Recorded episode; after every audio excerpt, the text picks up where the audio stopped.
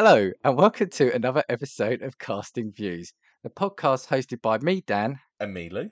where we take a random topic each week and we cast our views on it.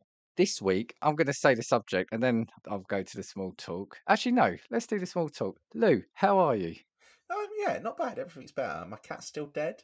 Um, the weather's getting worse. Um, but apart from that, all, all is all is relatively relatively. Actually, calm. Do you know what? You're going to have to explain the thing about your cat because this episode's going to go out before the other one. Oh shit! Yeah, my cat's dead. Fuck it. Yeah, so do you want to tell the do you want to tell the listeners about that? Yeah. Yeah. So I mean, technically, if you're hearing this episode before the one where I officially announced the death of my cat, then you're you're it's going to be weird because it's kind of some sort of Inception style casting views that's happening. But yeah, my cat unfortunately passed away at 19 years old. But Rip Yeah. Billy. rip, rip Billy. Yeah, yeah. Yeah, up. 19 years old. So, I, I will say it in that other pod, so I know we'll probably repeat, but yeah, I was saying it's it's half my life. Half my Yeah. half my life I knew that cat. And almost all of yours. Yeah, exactly. So if anybody's listening and you got a drink in hand, just pour a little bit out for Billy, who would, would appreciate it. But yeah, yeah. And hug your cats. If you've yeah. got a cat, hug if your you, cats. yeah, if you've got a cat, hug your cats. I know that they can be pricks sometimes, but that's just the way they are. They don't mean anything by it, really. I, I would know. Well, I don't know because mine's dead. But um, yeah. I think moving on. I shouldn't have asked you what your week was like. yeah, no, it mine's all right. Again, little bit of this, little bit of that. I tried to buy. I bought myself a little little box, so, so I was hoping to be able to start playing some funny sound effects on this podcast. But one, I haven't got that working yet, and two, it wouldn't feel appropriate after what you've just said now, anyway. So Imagine it. Yeah, you just turn around and be like, mwah, mwah, mwah. it's, it's actually got that sound. Maybe we should have a section where it's like something that's happened in our week and we do play like an inappropriate sound effect for it. I feel like that Yeah, would be yeah. a really good segment. Yeah. Oh, if I could get it working, it's got some brilliant ones. If I've worked this out right, this is going to go after the hot takes one with Leo. So um, if we're still around then, hi to those who stayed with us. yeah, yeah, yeah. If we haven't been cancelled, um, it's, it's nice still knowing you. This will be just a couple of days after our World Cup prediction. So how's that turning out for us? We'll know by now, won't we? How, Yeah, how yeah, some of your. Where- Whether I Um, utterly shite. yeah, yeah, the first couple of games, days worth of games, and the week before, uh, the one we did with Justin, which now we've let the cat out of bag on that one. But I have a feeling there was something in that that was going to get. Oh yeah, I'm not going to say it now, but there was something in that that might get us um, comments we might get from a couple of those episodes. So so we'll just see. We'll just see. However. Oh, and I said let the cat out the bag about Justin. Sorry, Lou. After what you said, that... Sorry. right? Do you know what? let's just crack on, right? I, I, otherwise, I'm going to say something that's going to upset Lou again. So we'll we'll go into our promo before we do the episode. Um, we're going to hear from super familiar with the Wilsons again. We've called them out a number of times because we are sandwiched. Our podcast, our, our lovely voices are sandwiched by the the musical works of Josh from Super Familiar with the Wilsons. Check them out, and we'll hear from them now. The Super Familiar with the Wilsons podcast. You know that family whose house you hung out in when you were a kid? The house was a little loud and chaotic, but always fun, and sometimes felt more home than home. Well, that's us. We're the Wilsons, and we welcome you into our podcast with silly chat, ridiculous games, and interviews with interesting people. Like a spin doctor. The Super Familiar with the Wilsons podcast. Welcome home. Right, and we are back. So, Lou, this week's episode, I wanted to talk about deepfake. Now, I will tell you why I wanted to talk about deepfake. Is it's just something that seems to be coming more and more again in the press. So there was recently a story about Bruce Willis, I think. Now, I think the story was supposedly that he'd sold his deepfake likeness to be used, but I think that's not quite right. I don't think he'd sold it permanently. I think he's sold it to be used in a Japanese commercial where he was going to be falling from a plane or something like that. So that had already been on my mind, just thinking about deepfake generally. And then there was a um, a BBC Three documentary about the use of deepfake in porn, and not just you know putting celebrity faces onto existing porn uh, clips, but the trend now for putting anyone's face onto it, which is actually it's quite disturbing. And if you watch that documentary, it's actually quite distressing. So I'm sure everyone knows, but deepfake, how can we describe it? So it is almost like using algorithms, isn't it, to create someone's face and make it almost look like they are a, in in a video clip, isn't it? Yeah, it's kind of like CGI porting a- another person's face onto a person's body, basically. Yeah, so that's where it kind of gets its use in pornography because they're putting like celebrity faces on porn stars' bodies, basically. Um, but if I remember rightly, like deepfakes were aren't like a like are a particularly new thing. Like I don't remember this being a thing when I was at uni. If that makes sense. I thought they were new, but I think that it's if you look at it, I think it's definitely been around since around 2018, 2017, 2018. So yeah, I mean, still fairly new, but I, I was thinking like the last couple of years. But yeah, we're looking around the four to five year mark. But what this Okay. porn bit has done has seemed to have made it feel like it's now the deepfake technology is now in the hands of anyone rather than it being some high powered tech computer that you need, you know, or coder that you need to do it. It now feels like it's in the hands of any kind of computer literate person. Yeah, it, it's kind of just more accessible, isn't it? Because I think there was a period of time, wasn't there, where there was like apps that were circulating where you could just take enough pictures of a person from like a Facebook profile or something like that, pop them into the software, and then it would put this person's face into um, whatever video you'd uploaded, which is actually quite a scary prospect, I think. And then didn't they do? Wasn't there a company that did like fake like speeches from prominent politicians, like Donald Trump? I think was one of them.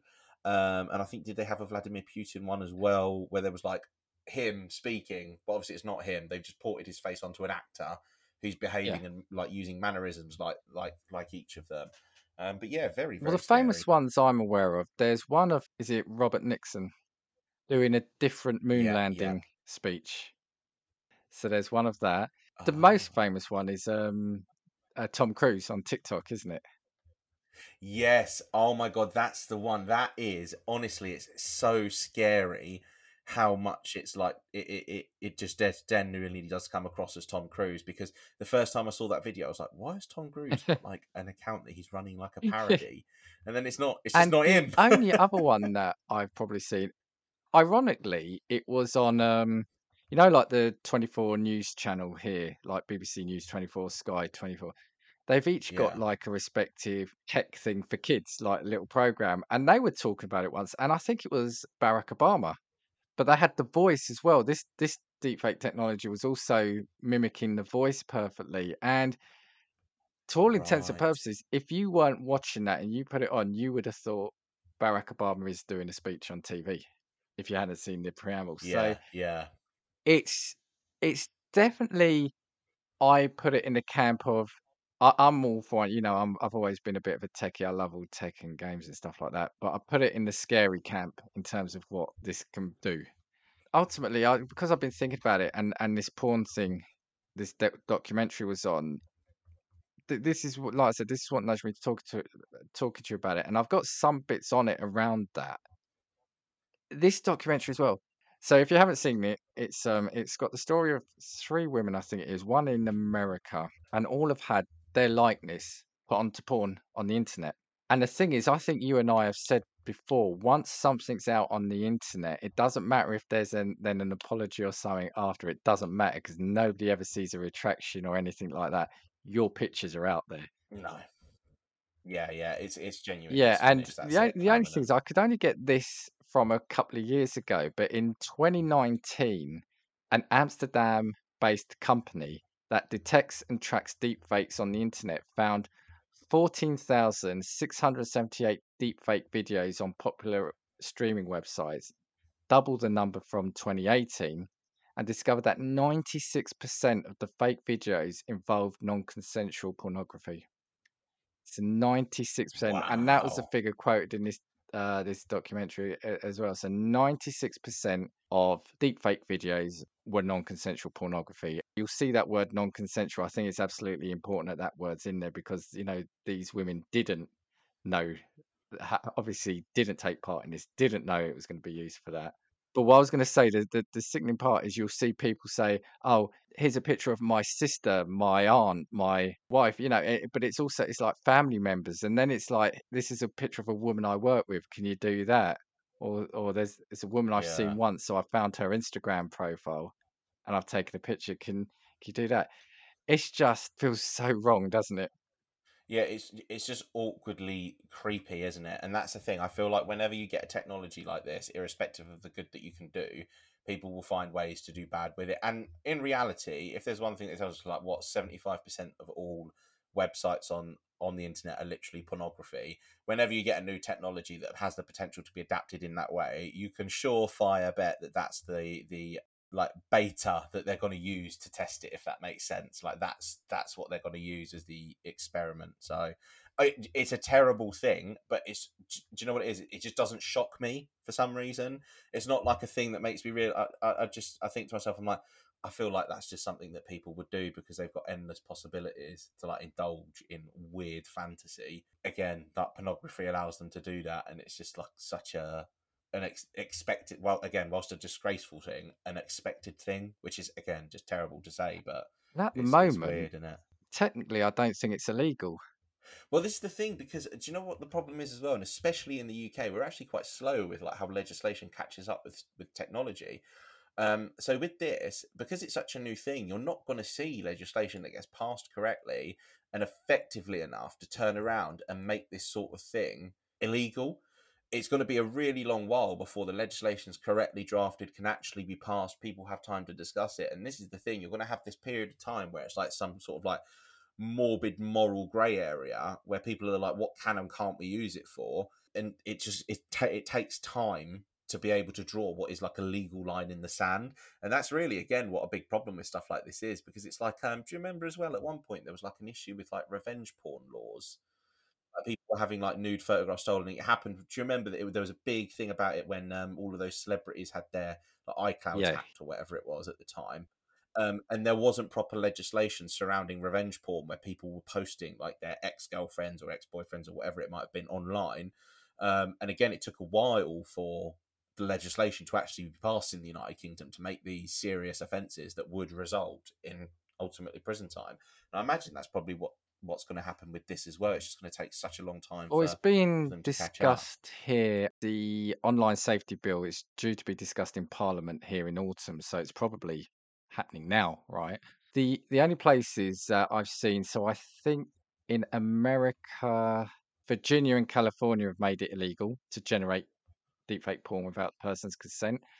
I think Scotland has made it illegal to distribute deepfake porn because I think what I saw in this this article now or, this documentary is that the only people they they went for and arrested, not the people that have made it.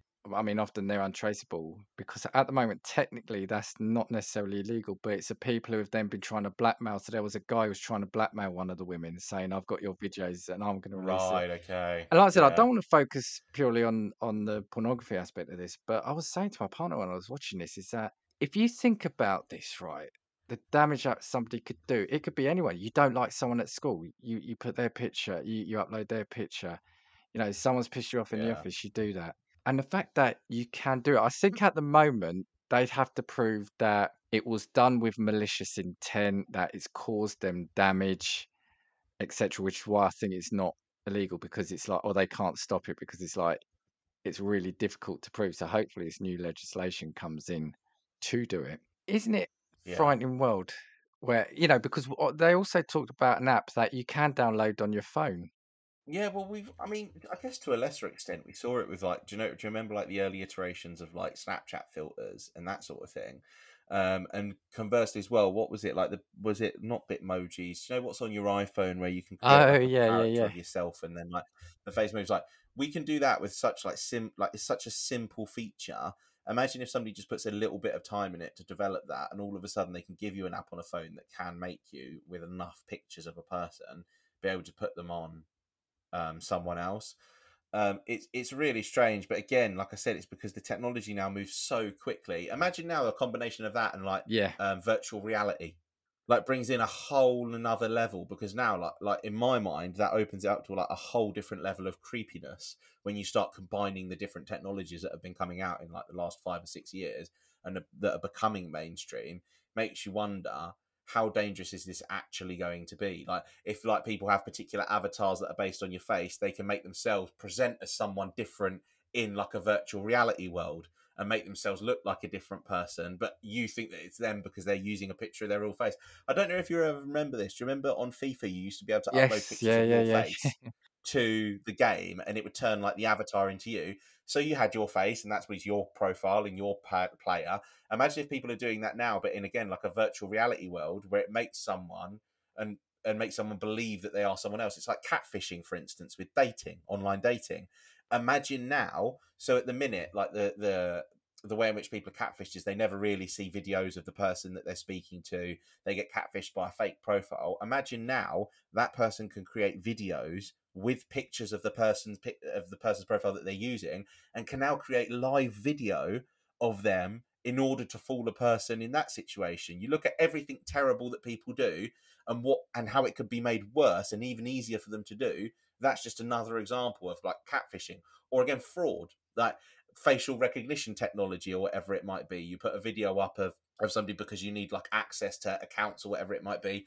You know, things like that to me again are huge flags for For where me, I keep coming back abused. round to the fact that it's in the normal person's hand, and and you know what I say normal, I mean because Yeah, this woman who was doing this investigation on this documentary, she put her own face on it. She she basically had an Apple website and she tried it herself, and she was just able to do it. She took a picture of herself and she watched this clip of her in this porn video, and she said, "If I didn't know, obviously, if it you know the fact I know it's me and I've just done that," she goes, "I I would think that's real."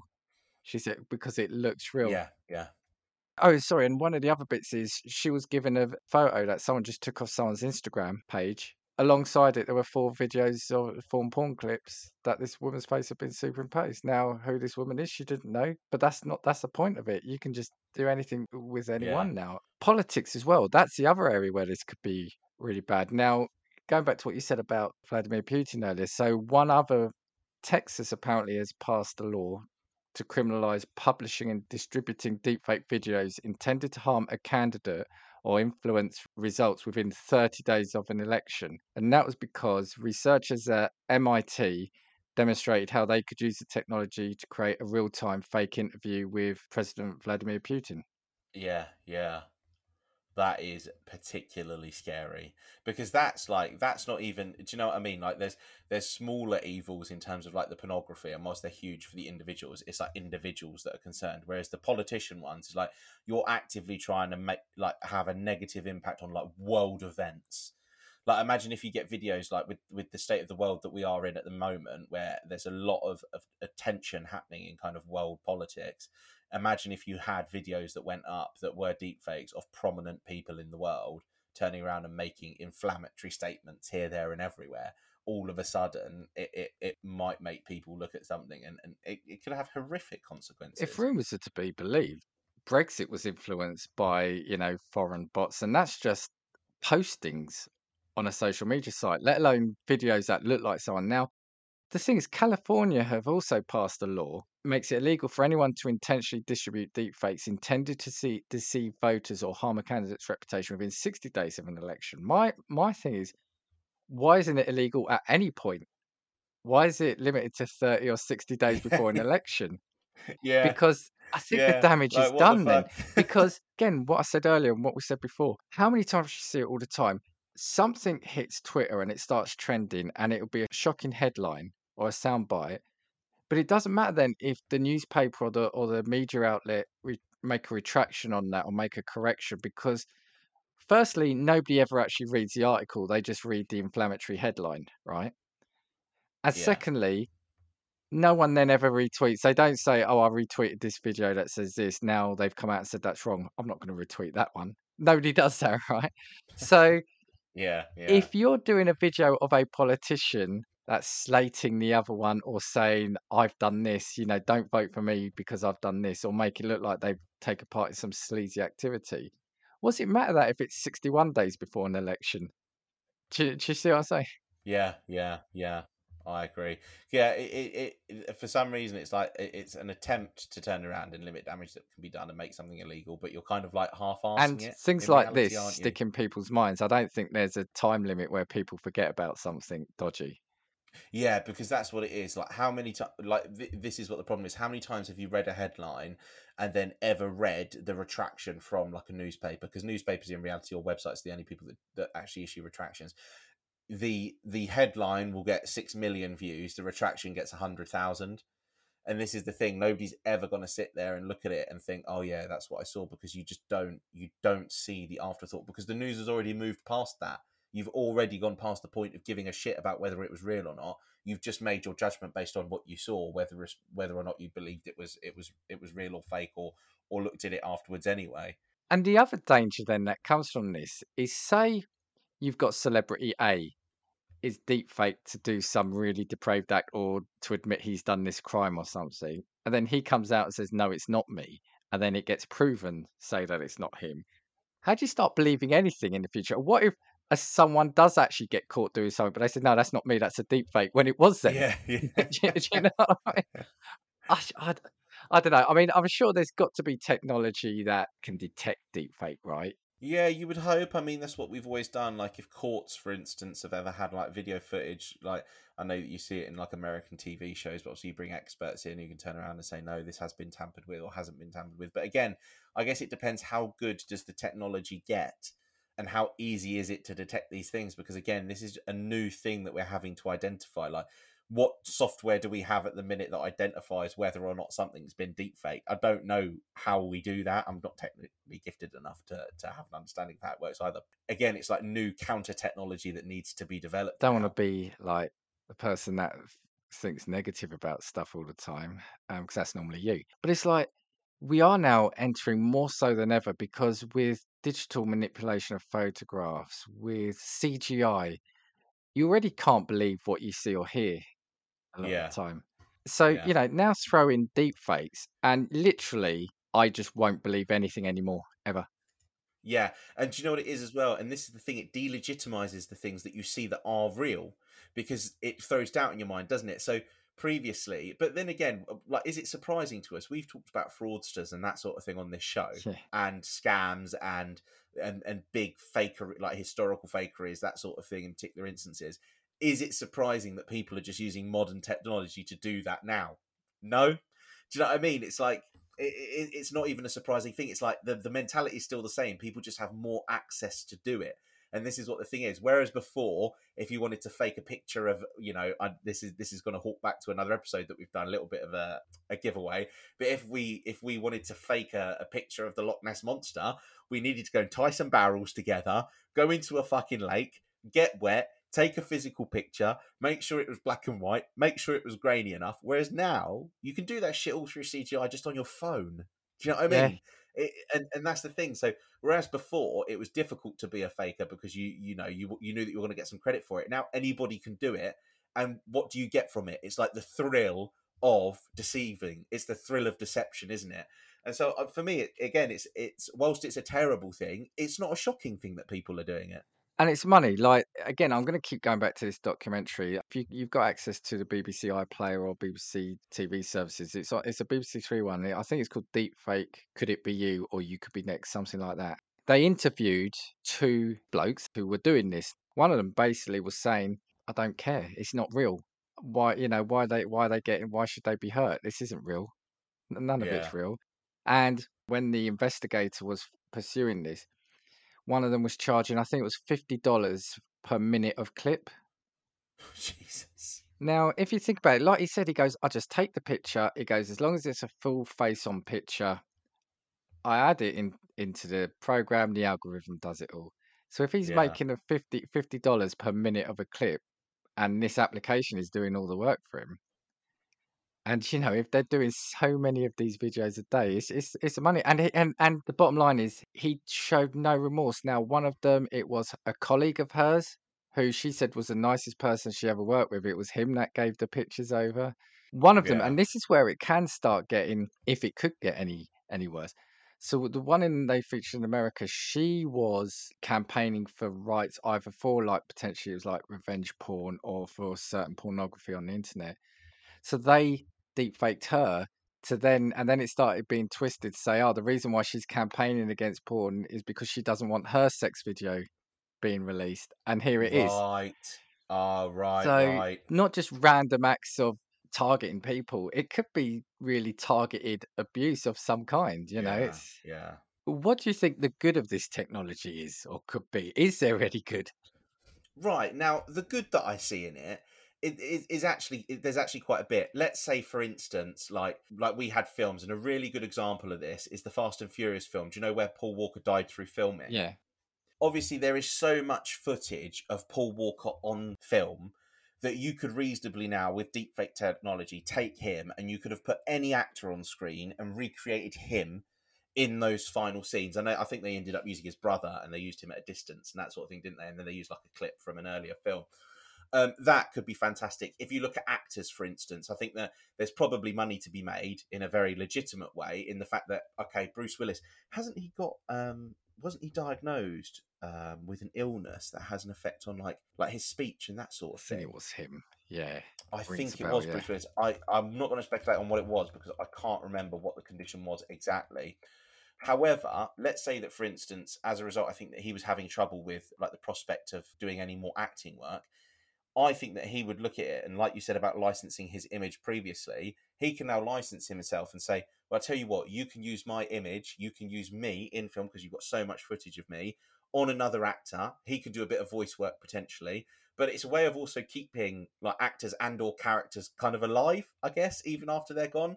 Like, could you imagine like somebody doing like a, a quick 15 minute prequel to like an amazing film series that you've always loved and using what looks like the original actors. Like we love the technology in The Irishman because it made De Niro, Pacino, and Pesci look young again. Imagine being able to do something like that, and I feel like there's again there's a proper legitimate avenue for money to be made there. The only thing I'd say though is that is yeah, I really liked the Irishman, and it was funny seeing that because they are alive and old now. But I'd have an issue, potentially have an issue with it if they're dead and they're using it because that just feels I don't know that don't you think that feels a bit weird if an actor's because we've seen it a couple of times now in films, haven't we? Star Wars have done it. Yeah, yeah, they have. Do you yeah. not think that's odd though? I don't know. I think it's all dependent on the person who's agreed to turn around and allow them. So, for instance, it's um who played uh, the voice of Darth Vader. God, what's his name? The voice was uh, James Earl Jones. James Earl Jones, right? He's agreed to allow. Um, is it Disney now who own Star Wars Yeah, to yeah. continue using his everything. voice, or yeah, continue using like a a computer constructed version of his voice, so that he can remain as Darth Vader because his voice is so iconic Yeah, with the character of Darth Vader. And there are some things that are iconic when it comes to things like that. Like you can't hear anyone else's voice playing that character. So to me, that's the way that I would I would look at it. Like he's he's cemented in history, and long after he's gone, they still have the ability to use his talent in film and TV. you've caught me in a trap because I, in my head i'm thinking, yeah, you're right, and I, I would like that. So why is that different? Now, is it because I wouldn't be seeing him? It's the Yeah, voice. yeah, So does yeah, that make it right? Because I I agree with you. You couldn't have a different voice for Darth Vader. Darth Vader is just so iconic, right? The, the character and the voice. But would it be different if you were seeing him?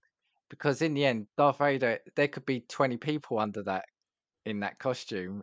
I know it wasn't, but you might have had 30 different people play him in the film. But it's the voice that stands out. And is a voice, is it different? I don't know.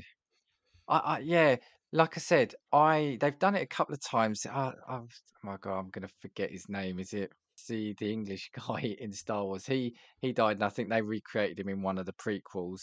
And I think recently, wasn't it Carrie Fisher? I think they might have recreated Princess know Leia what? after I- she died. Yeah, I think you're right. Yeah, And yeah, again, am I am I being hypocritical myself? I think, like I said, and like I said with Paul Walker, um, if it happens during a film, and maybe to one of the that film and to one of that performance in that film, potentially.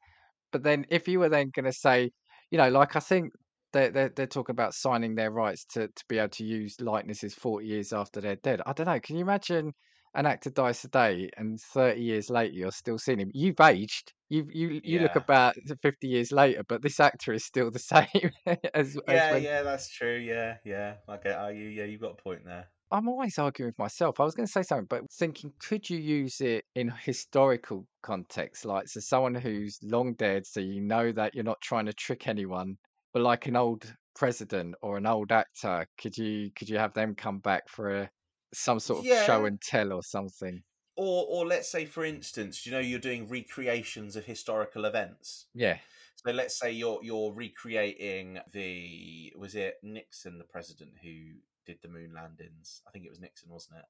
Let's say, for instance, that you're recreating a program about the moon landings. You want that famous uh, scene, but from different angles of Nixon in the Oval Office, where he's saying, "Oh, Americans have touched down on the moon. This we've done it."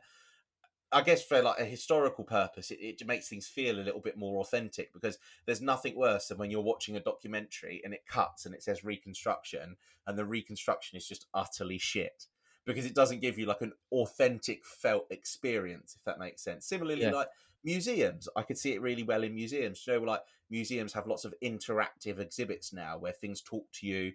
Imagine if you had like images or video of historical figures telling you stories about particular things. That would probably be a really, really cool and useful tool. So yeah, I could see it. I could see it from the perspective of like historical characters. That would be probably quite cool. I think it would be good because historical characters, like I said, I think the distance has passed, so it, it doesn't feel bad taste, if you know what I mean. yeah. It doesn't feel like you're taking advantage of it. With current actors, I think what would be fun is, you know, while they're still alive, imagine Sylvester Stallone at the grand old age of 95 and wishes, he says, Oh, you know what? Between Rocky 1 and 2, I'd love to have told this story. He could actually make that Yeah. film and we could slot it in, you, you know, Rocky one and a half, and it would actually be him. So you could retrofit sequels or prequels to films with the same actor. And and in my head, while they're still alive, that's fine. Yes, you obviously you're still tricking the audience, but imagine you've not been able to tell that story, or you or you or you just didn't get round to it, or you have that great idea like 30 years later. Why can't you fill it in? Yeah, or again, similarly, on another vein, musicians. So there are musicians that die before their time, um, who have got unreleased music or music that they plan to release and ideas for videos or whatever it might be. I know that again they're dead. I get it, but for instance, you know, if the idea was still there and the rights to the image are there, and as long as the family were consenting, I think that it'd be quite a cool thing to see that sort of technology used. Like, um, what show are they doing at the minute with ABBA, where it looks like they're on stage? You can actually go and watch a show Oh and yeah, it's. ABBA Voyage or Voy- looking yeah, like they're on stage. Like to me, stuff like that is class because it gives a whole generation of people who love the music but couldn't experience it live. Like similarly, the Beatles. Could you imagine how mad people would go if you could do that same thing for the Beatles?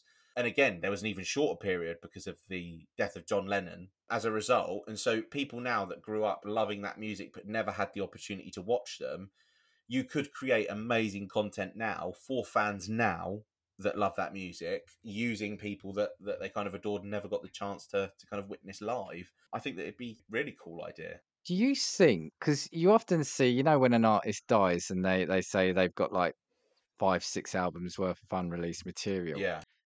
Do you think someone at some point will will record that material and and use deepfake to record footage of themselves singing to that to be specifically only be released once they die? So could you imagine an artist releasing a record every decade for about five decades after, or every five years after they've died? Ah, that's a very good question, and and yes is my answer to the question.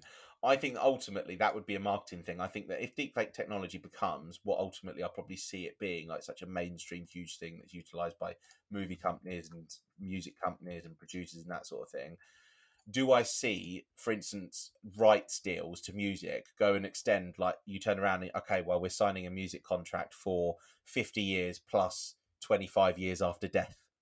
I feel like those are the sorts of contracts that you would genuinely see. They're going to be like um, exclusive rights after death to turn around and not only sell music because people already do that, like the company that makes money still from people like Michael Jackson or Pop Smoke, whoever it might be, evidently have deals that are in place. But I think that those deals are going to extend to the visual image rights of the artists in question. Yeah, because I just think, you know, artists, they pride themselves, or a lot of them pride themselves on trying to push the the boundaries, don't they? So Yeah. could you imagine if you are intentionally recording material to only be released after you die with your likeness? So you might have had 30 years in the top 10, but you can have another 30 years afterwards. Yeah. Do you know what I mean? You could dominate for over half a century. Something that popped into my head as you were talking, it could open up so many doors as well for people. Because imagine you're a great singer songwriter, but you can't dance. So you could have your yeah. face put onto someone, Yeah. you know, like this other one. So Lou, you could be body popping and and break dancing with the best of them. Yeah, you know yeah, I mean? yeah. To to be fair, that's that's actually a bang on point. To be fair, Y- You know, so there's got to be all sorts of things like that. Or or imagine, oh, I tell you what, imagine you have around the world, obviously certain actors are probably big in certain places. So you could then deep fake that country's favorite action film. So in America it's uh it's Tom Cruise. In England it could be Jason Statham. So it's one it's one one film, do you know what I mean? But Yeah. around the world, Germany might prefer David Hasselhoff on yeah, on that yeah. actor's face. This is true. Yeah, yeah, It's a one film but multiple leads depending on where in the world you are. yeah. It, it, again, this is the thing, and in reality, it's all going to be, and and this is the thing. The driver behind it will be what do people want? What do consumers want? What's going to make money? So if you can do that and swap out an actor because they're not popular in a particular country, or one's very popular in a particular country. In reality, it's better for the, the the the studios because the studios are like, oh well, we only need to pay for their image rights. We don't actually need to pay them to be here. Right? We can turn around and now tailor it to an audience. It's it's like basically what it's like is it's like making an animated film, but that looks real, basically.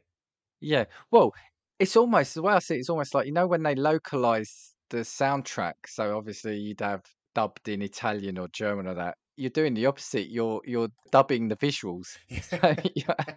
Yeah, no, I was just going to say that's actually a brilliant way of looking at it. All you're doing is just dubbing and putting like a mask over what is the physical aspect of whatever you're watching.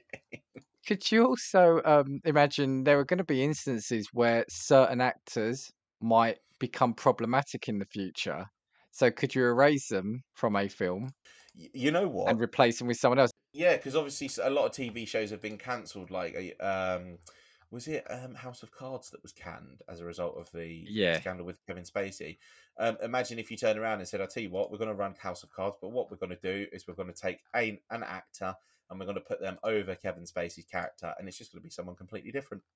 And then all of a sudden, what you've done is you've just saved what was a TV show from cancellation. Basically, again, that's going to be driven by money because for the studios, it's better to do that than it is to can something that's popular, isn't it? Yeah, exactly. And also, as fans, you might never want to watch something again. We're getting into a territory here where uh, I know a couple of shows I've watched have discussed it. It's like, can you listen to music or watch films of someone? Can you separate the the art from the artist, Yeah. as it were? You take away all those problems if you're replacing disgraced actor A and put them in with current popular actor B. I guess though you're looking at there, then you've got to, as an actor, you don't own the right. It's not an image right. You are, it is just a character then. So you're saying this is this becomes really interesting, doesn't it? Because then it's your face, but it's a character that is the co- the contracts for, isn't it? Do you see what Yeah. I'm saying? Yeah, but this is the thing. Like, at what point will you just turn around and get to a point where like actors don't need to actually act? You just take pictures of them, Yeah, yeah, and that's the thing as well. At that point, it's like, oh yeah, it's not really acting because, but then I guess you have to have somebody on the base of the character. But you could just use any old person for that, couldn't you?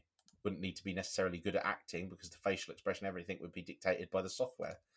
yeah. Um, Could you not use a CGI body and then just put the deep fake face on it? Yeah, yeah. But again, we've seen in video games where it's not even necessarily deepfake technology, it's just really good um, animation of real life characters. Um, we talked about it in another podcast episode. Was it uh, Dying Light or Until Dawn? But like Rami Malek was a character, if you remember. Yeah, yeah. Um, and even in. Well, ironically, Kevin Spacey in Call of Duty. yeah, I was just about to say Kevin Spacey in Call of Duty. Conor McGregor was in one. And who's the guy who plays Merle in uh, The Walking Dead as well? Rooker. Michael Rooker. Michael Rooker. Again, him. He was in a. He was in um, a Call of Duty game as well, and then um, Kit Norman Harington, uh, Jon Snow Yeah. from Game of Thrones, which from last week's hot take episode, I know you love. So, yeah, yeah. uh, on a side note, my partner, because obviously every year I used to get the Call of Duty without fail and play it. She said it was weird at a certain point when the characters looked real, yeah. and I think it was the Kevin Spacey one. I can't remember if that was Ghosts or Advanced Warfare, but I remember that was the first one where they started to almost cross the line of being fairly realistic in in the visuals. Yeah, yeah. I think I think I think you're right. I think that it was that like generation of game, wasn't it, where all of a sudden they started to bring and port real people from the real world into these games, and everything got like familiar really quickly because you knew who these people were. Yeah, I just think the thing with this tech though, going right back to the start again though, is the fact that it's it's in your hands. Like we saw it recently. Is it the face face swap app or what was the the app that was? Yeah, I think you're right. It was face swap. You know, people are doing it now, and maybe is this just to harvest their faces for people to be able to then start deep faking them in the future? I eh, I mean, you laugh. is this true? Yeah, yeah. Is this true? you know, I don't think there's ever been a generation where people have had that technology at their hands. That, I think this is where stuff starts getting scary now. Well, this is the thing. I feel like it used to be, and this kind of harkens back to my um, Loch Ness monster point. It used to be that being able to like be fraudulent and that sort of thing used to be really difficult. It used to take a lot of physical effort, whereas now it takes no physical effort whatsoever. Like in reality, if someone had pictures of me and you, they could put us on another podcast talking shit about something, or port us over like another podcast talking about something controversial, or like let's say that we use we put this out visually people could take our technology and use our faces from this podcast, create a separate podcast talking about something controversial, and port us onto it to make it look like we're talking about that thing. Well, hopefully, they'd be more sort of expert at what they're talking about. Yeah, Imagine. it's just me and you, except we know what we're talking about with respect to cryptocurrency. yeah. No, but you're right though, because the, again, the guy, one of the guys creating it, said, you know, a still image of someone looking at straight at the camera is what they need. However, someone sent in a recorded Zoom call, and they said that's the best because you've got their face moving side Yeah. to side a little bit, and so you can map more of it. All right, so let's say it now. So, seventy years time, I think that's far enough away. We've signed our rights away. Do you fancy there to be a Dan and Lou deep faked podcast still going in Yeah. in like 2090, I think it's 2092? As long as they could turn around and get two people who are able to talk as much shit as we can about things that either in the grand scheme of things do matter or really matter, because I feel like we jump between topics that matter and don't matter really heavily as well. Or, or, or who described it once in that in that review as turning around and sitting in the pub with two blokes just talking about things Yeah, that yeah. were just happening or whatever. I feel like if two people could recreate us having conversation like that, I'd be perfectly happy for it to happen. For whatever reason, would you ever sign, or or would you be all right? Because I guess you, you'll have died, so what do you care? But would you sell your image rights away? Yeah, I think uh, you know what I you know chasing a bag, a bag's a bag. Um, with respect to money, nothing else. Uh, implications. Um, yeah, Yeah. I think you know if you're getting paid for it, yeah, I think it's perfectly fine, and as long as you're consenting to it, you're getting paid for it. I don't see a problem with it, to be honest with you, and I probably would because also it's like a little bit more of like a legacy thing. Like let's say again, and for me, like let's say you're a fantastic actor. Can you name me a popular actor from the 1940s? No. Can I'm you name my head. a popular actor from the 1950s, Oh, let's say no.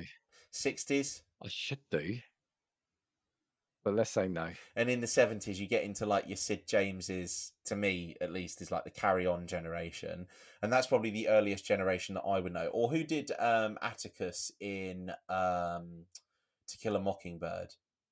He's a hugely famous one, Uh, isn't he? But even like the seventies, you already start going into like Pacino, De Niro, things like that. Yeah, yeah. in the seventies. Exactly. So for me, imagine if you're like a, a huge actor now who's well respected. Let's say you're a DiCaprio, for instance, right? In reality, in 80 years' time or 100 years' time, your films, as much as we, you know, there are some great ones that still exist, like To Kill a Mockingbird is obviously iconic, Gone with the Wind is iconic. Um, there's some really huge films that are still popular. Most of them will be disappeared. Your legacy, or whatever you thought your legacy will be, will have disappeared into history, never to be looked at again, apart from maybe the odd film class that's taught 100 years from now. Imagine as a celebrity or as a, as a musician or as a as a, an actor, you can cement your legacy by selling away the rights to your performances in films after you're gone, so that for the next 80 years, people continue to see your face. To me, that's what legacy is. That it, it's like the bigger chunk that you're in the history books. That's legacy, isn't it? And for me, I think so many actors now have made so much money. If you care about the craft, that's what your legacy would want to be. Like I would love to see Robert De Niro in film for the next 50 years until I die. I would love to see Al Pacino in film for the next 50 years, but it's not going to happen. Like that generation of talent is now lost. But imagine if they could cement that by saying 50 years from now, I can appear as a 35 year old De Niro in a film freshly made. You would take that opportunity. I think they would take that opportunity because again, that's legacy. Yeah. That's that's your name still up in lights a hundred years after you've died. And and to me, I think that, that that's that's probably what the attraction would be to me. Could you also imagine? So I'm thinking now, deep faking yourself on to say something massive that's happened in the past, like, well, let you into a secret. We're recording this after the World Cup one, right? um, that, gonna, there we go. Secrets out. Now we've let you, you peek behind the curtain. Like, you know, there's some famous images like when uh, Italy won in '82. There's that Tardelli running yeah. away. Could you imagine deep faking yourself onto that and then telling your great grandkids, "This was, was, me when I won the World Cup. this was me when yeah, I won the World yeah, Cup." Yeah, you know what? This is what it is. It gives you so much potential to turn around and big yourself up, doesn't it? And you know what? It's actually bloody brilliant that is. Yeah, this is me when I beat Conor McGregor in a fight. This is me when I won, you, you know, won the fifteen hundred meters. You could convince people because who's going to know then? Yeah, yeah, it's true, isn't it? In in reality, this is the thing. Like, and and and who's going to be bothered at that point to turn around and look you up? Yeah, yeah, yeah. This this was me when I starred in EastEnders. Yes. oh dear. Like I said, we've gone really through it. So I think we started with obviously the, the really negative stuff, but we've kind of gone right from negative to to potentially some fun things we can use for it. I, I just think again, I, I know I've said it a lot. I just think it's stuff like this in the hands of everyone just yeah. feels wrong. We've never had a, a, kind of time where that's been possible, I think. Yeah, yeah, this is what it is. I think that when you give this technology to the masses, you also open it up. So like when you look at like people or societies, you have to look at them as like cross sections, don't you? Like at one end you've got people who are like criminals or always indulging in like terrible behavior and then at the other end you've got people that are brilliant, like amazing minds, that sort of thing. When you open up this sort of technology to an entire society, you have to appreciate that that one whilst one end of the spectrum is going to use it for amazing good like creativity and that sort of thing the other end of the spectrum is going to use it for the most abhorrent things that you can possibly imagine. And i think that's really where it goes. It's like with vr like the biggest concerns about vr is like kids and child predators like being able to actually like sit and like as if you're in a room with a kid potentially who's using like a virtual reality world and that sort of thing like that's the first concern because we realize that there's people in society who will use it for terrible things. However you know again uh, uh, what i think it is is it's making sure that legislation and restrictions on these things come into place at a time where yeah, yeah. the technology is becoming mainstream because three four five years after the fact it's already too late. The, the, the, the kind of damage has already been done and I think that that's what the key is. It's making sure, okay, this is the new technology that we've got. What problems do we anticipate? How do we stop those problems from even becoming a problem? So, like I said, what we do is we end up trying to turn around and protect ourselves in the wrong way, don't we? So we don't prosecute people for making it in the first place. We prosecute people for doing the blackmailing to turn around and extort someone for money so that this doesn't go online. But the instance of the video being created and going online isn't an offence to begin with. So we're not actually stopping the problem at source. Yeah, well, you see it in all all walks of life. Like, uh, there's a really dangerous road, and it's like, no, ten people have to be hit before we'll put traffic calming yeah, in or something. Yeah, yeah. Going back to what you said, it is spot on. Is like initially, I, and, and I said to some people in our pod group actually, is that we just always seem to be lagging. Like technology just moves too fast. However, like you said, this is four or five years on. Yeah. And you must have known what this was going to be potentially capable of doing. You just know if you've got if you're given the, the ability, people the ability to put someone's face onto someone else. Yeah, come on. I often don't think the media now. You know, I've often said before, I don't think we have sometimes real journalism anymore because it's all oh, we've got this video clip sent in by a user on their phone and stuff like that. And we've seen clips where they've put on like footage from a video game because they think it's real, like a war game or something. Do you not think that news channels soon will be duped because they want to be the first one to get that clip of that politician or that actor saying this or doing that Yeah, without trying to verify it? Yeah, I think this is also a good point, and I think you're right. I think there's probably been lots of instances of it already happening. Um, to be fair, I, I imagine. I'll have a quick Google while we talk.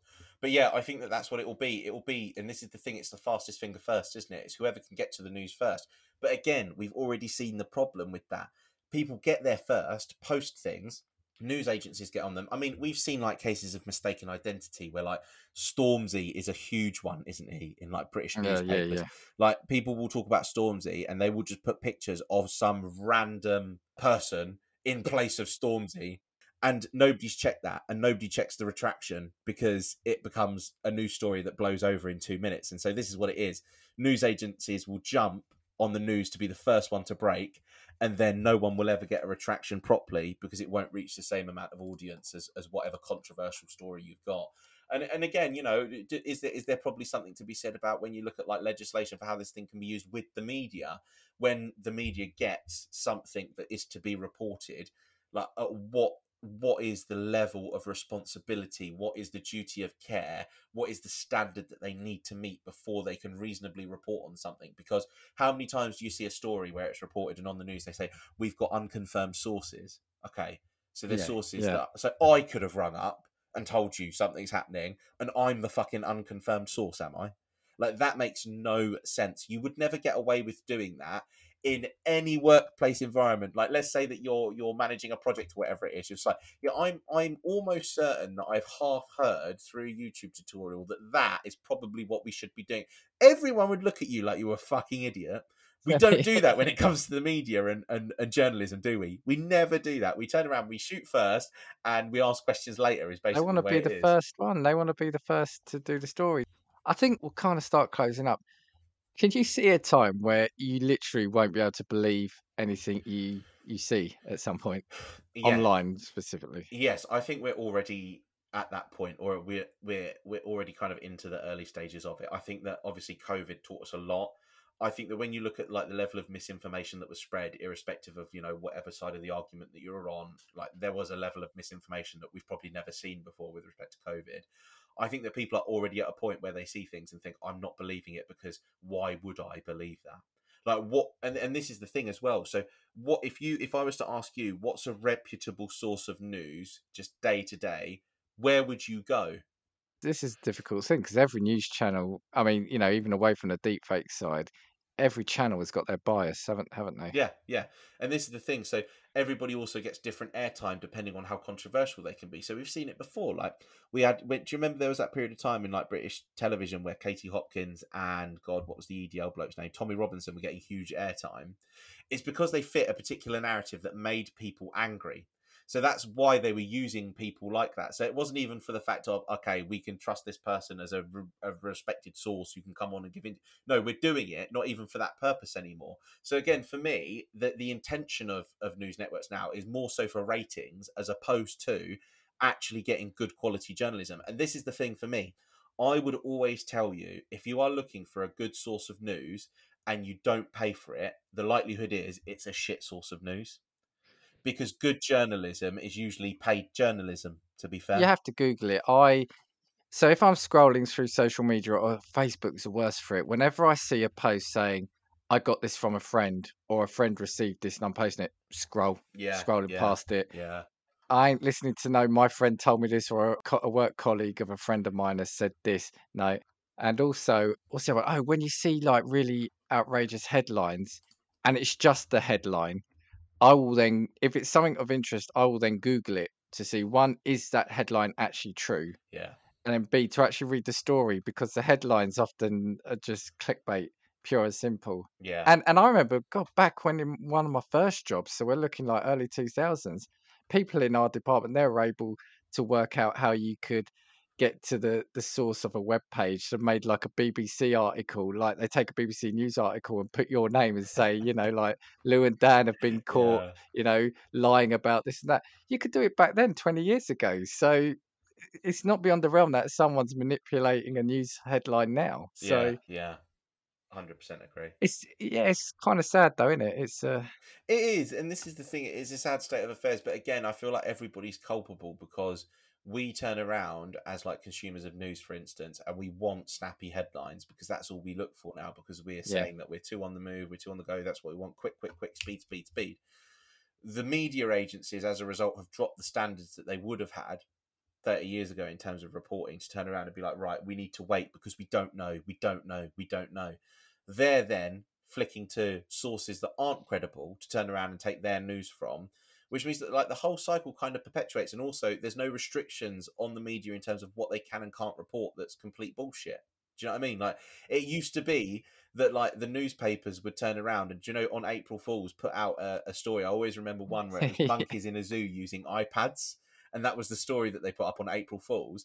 And you would be genuinely fooled if that makes sense. You'd be like, oh, okay, wow, I didn't realize that, that was fake. Whereas now you read through the news articles and you think, ah, bullshit, don't believe it, bullshit, bullshit, bullshit, because that's the kind this story isn't outrageous enough for me. I Yeah, don't yeah, believe it because uh, it's yeah, not outrageous. and that's the thing when you look at it now like like news now needs to be obnoxious doesn't it in the way it's presented in the way it's formulated and if you look like what what news organizations so when you have a, a like a look at the news and that sort of thing when do you ever get more than a five minute soundbite where are the long form Yeah, panel yeah. shows where if there's an issue to be discussed that's serious we can genuinely sit down and have a conversation with nine or ten people that actively have an interest in what's going on or a vested interest in what's going on so when you look at deepfake technology now, it's perfectly suited for that technology, isn't it? Because the only thing that people need to create is that three minute clip because nobody watches the full interview. The full interview might have never have happened. It might just be a clip that's made to look like it's been pulled from an interview, but nobody is going to give a shit about paying attention to where it came from. All they want is that clip. yeah. I think um, I think we'll leave it there. Unless there was anything else you had to say on this. Um, no, I think that yeah, it's a scary prospect. I think that do I think in the long run it will do in the very very long run, like hundred years from now, more good than harm. Yes, I think in the short term though, this is going to be a really difficult thing to um, adapt to in the modern world, given how readily available it is to be abused, basically. And we've seen more of that already than we have of the good stuff because we've not really seen anything good come from deepfake technology yet. If I'm being honest, have we? Yeah, probably not. Not yet, really. Well, not that any of that's been allowed to be seen by us. Oh, yeah, yeah, not not for the it's- yeah. meantime. So all we've seen is the negative. So I think in the kind of short to medium term, in the kind of next again five years from now, do I think legislation will catch up? No. Do I think that there will be a further uh kind of like of wealth of abuses of the technology? Yes. Um, do I think that the more people that get access to the technology will mean further abuses? Yes. Um, I think really it's just a case of at what point do we catch up and realize that we need to make restrictions with particular things with respect to technology to mean that you know we can we can actually stop all of the shitty things from happening basically There you go. There you have it. That's our take on deep fakes We've zipped along quite rapidly, but it's one of those conversations, isn't it, that changes as you're talking about it uh, because of all the all the things that come to mind. Before I properly close out now, Lou, any anything else for you to say? no barring that kind of like last little tangent that i went off um I, I i think that i'd have one huge benefit to being able to use deepfake technology um i'd love to be able to use it to bring my um dead cat back to life through the power of video because my cat's still dead. But apart from that, if, if anybody's got access to deepfake technology, please do send us an email at castingviewspod at gmail.com and uh, I'll, I'll send you some pictures of my cat if you can bring him back to life for me. Yeah, if we can bring- lovely. yeah, rip Billy, rip Billy. yeah, on that note, please subscribe uh, to make sure you don't miss another episode like this.